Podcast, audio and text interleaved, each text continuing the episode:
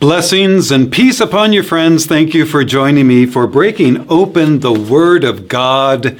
It is a pleasure to be with you, truly.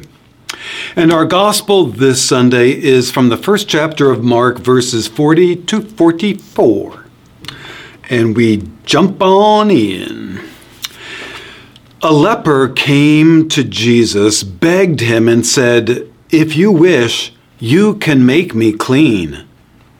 And moved with pity, Jesus stretched out his hand, touched him, and said to him, "I do will it. Be made clean." And the leprosy left him immediately, and the man was made clean. And then, warning him sternly, Jesus dismissed him and said, "See that you tell no one anything of this." And so the man went away and began to publicize the whole matter. He spread the report abroad so that it was impossible for Jesus to open uh, to go abroad anywhere in the town openly. He remained outside in deserted places, but people kept coming to him from everywhere. That's this is one of my favorite gospels. It always brings a smile and just cracks me up because Jesus does this amazing miracle for this man and changes his life, fills him with hope and joy, and then Jesus asks him just one thing. Please don't tell anyone about this. Keep it to yourself. Okay. And so what does the man do? He goes out and tells everyone. Jesus did this amazing thing for me. Jesus is the man. He did this for me. Oh my God.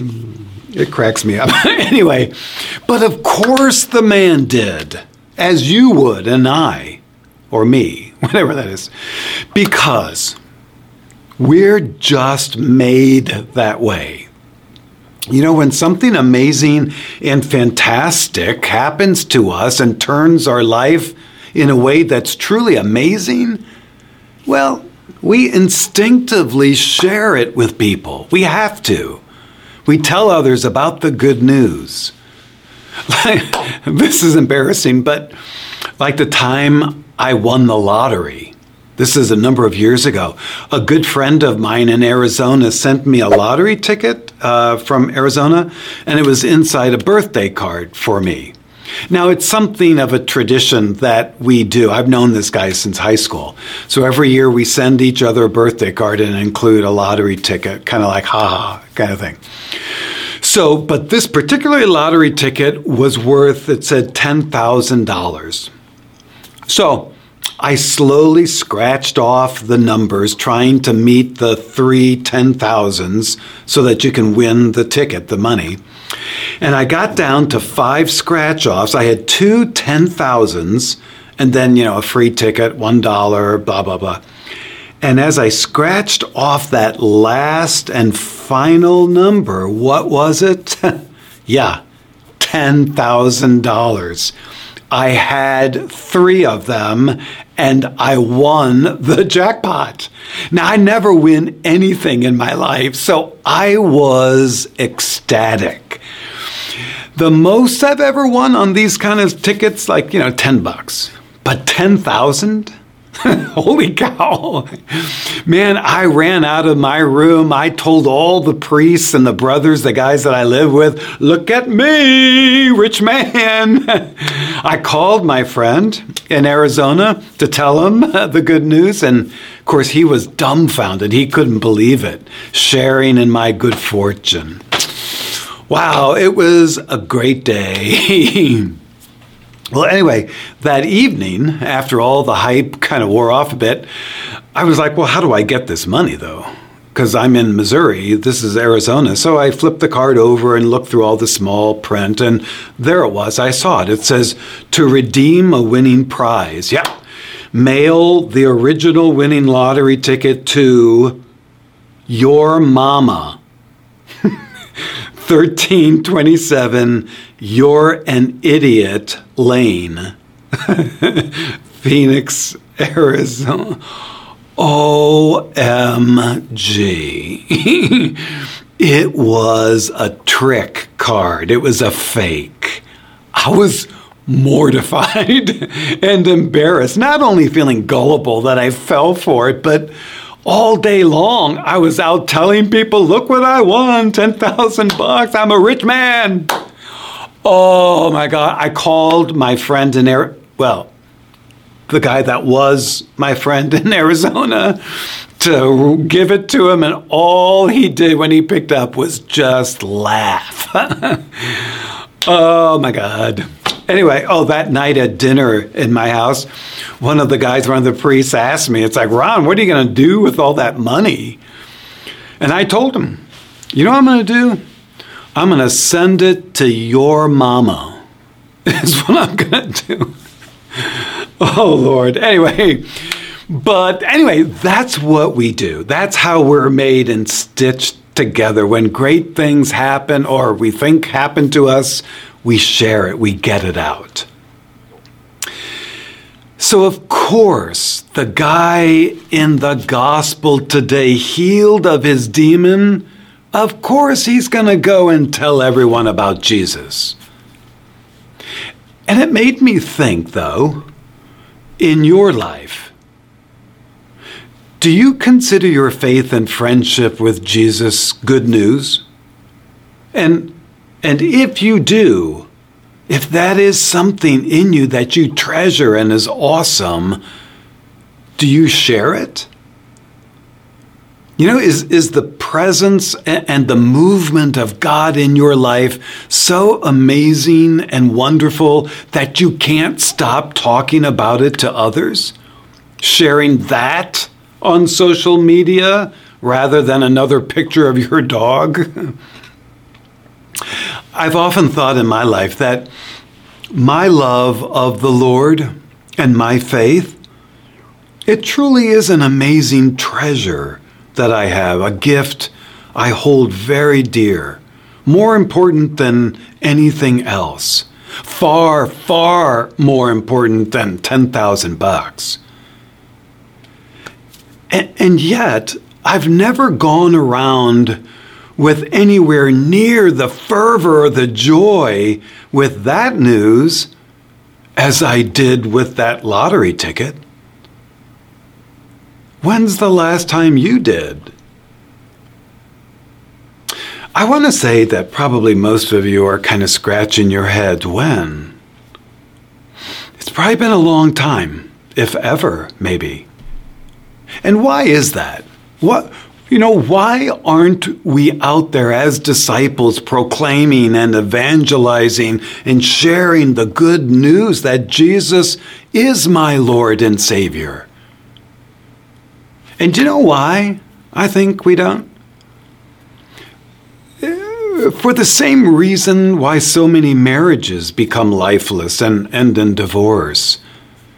We've, we've fallen out of love. We haven't given that relationship the time and the attention, the work that it needs as this living, organic thing we call friendship or love or marriage or discipleship. The connection, the, the, the union between us has grown stale and lifeless. We've fallen into a rut. And the excitement and the joy and the amazement has given way to routine and complacency. You know, what is there to proclaim or tell others? It happens in our human relationships and encounters as well as our spiritual one. And that, my friends, is why we have this amazing season before us called Lent.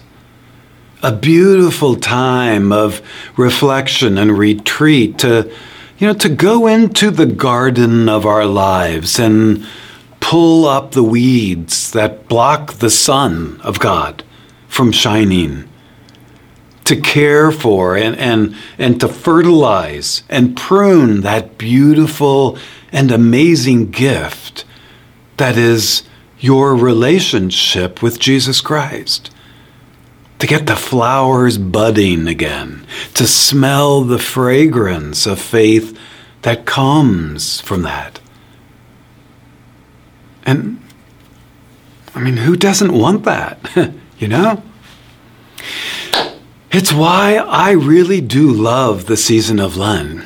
It just asks us to pull back, to take account, and to give it some time, give it some of our energy. So, friends, I want to take the last few minutes here to give you a quick overview of these forty days of Lent that is coming up starting this Wednesday, and invite you to join us and move through it together as a prayer family.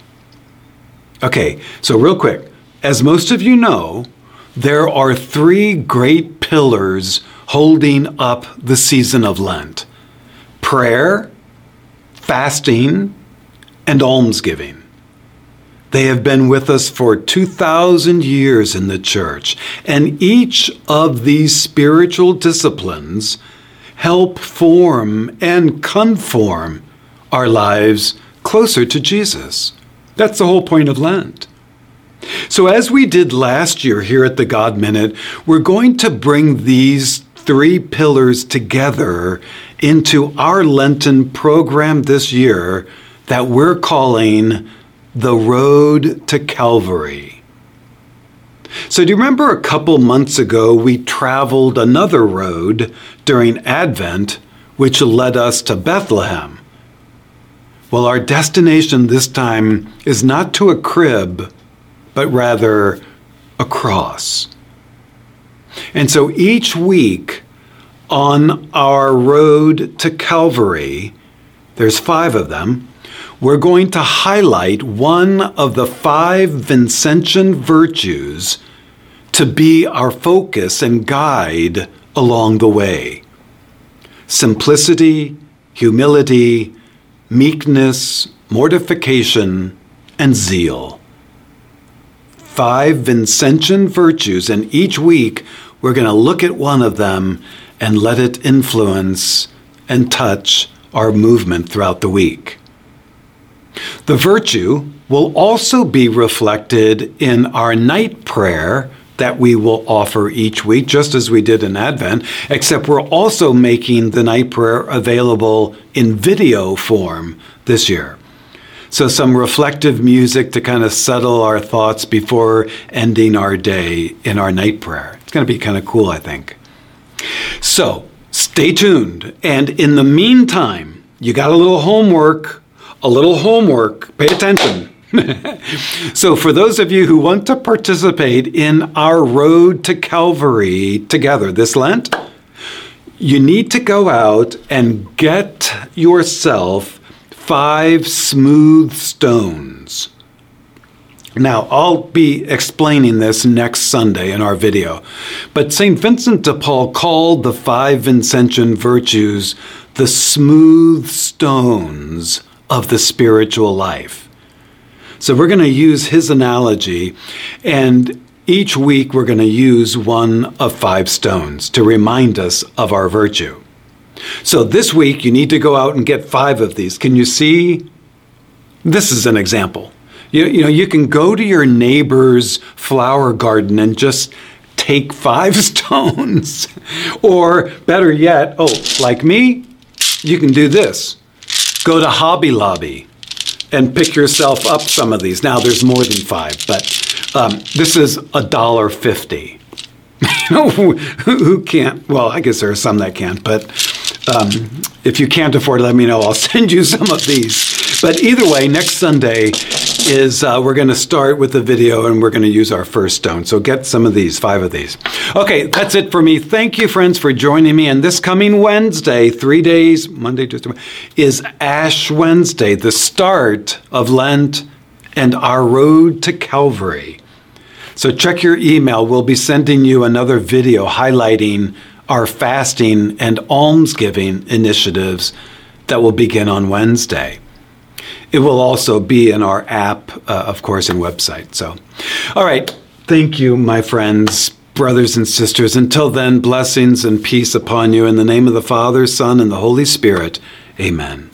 Now let's go out there and proclaim and tell others about Jesus.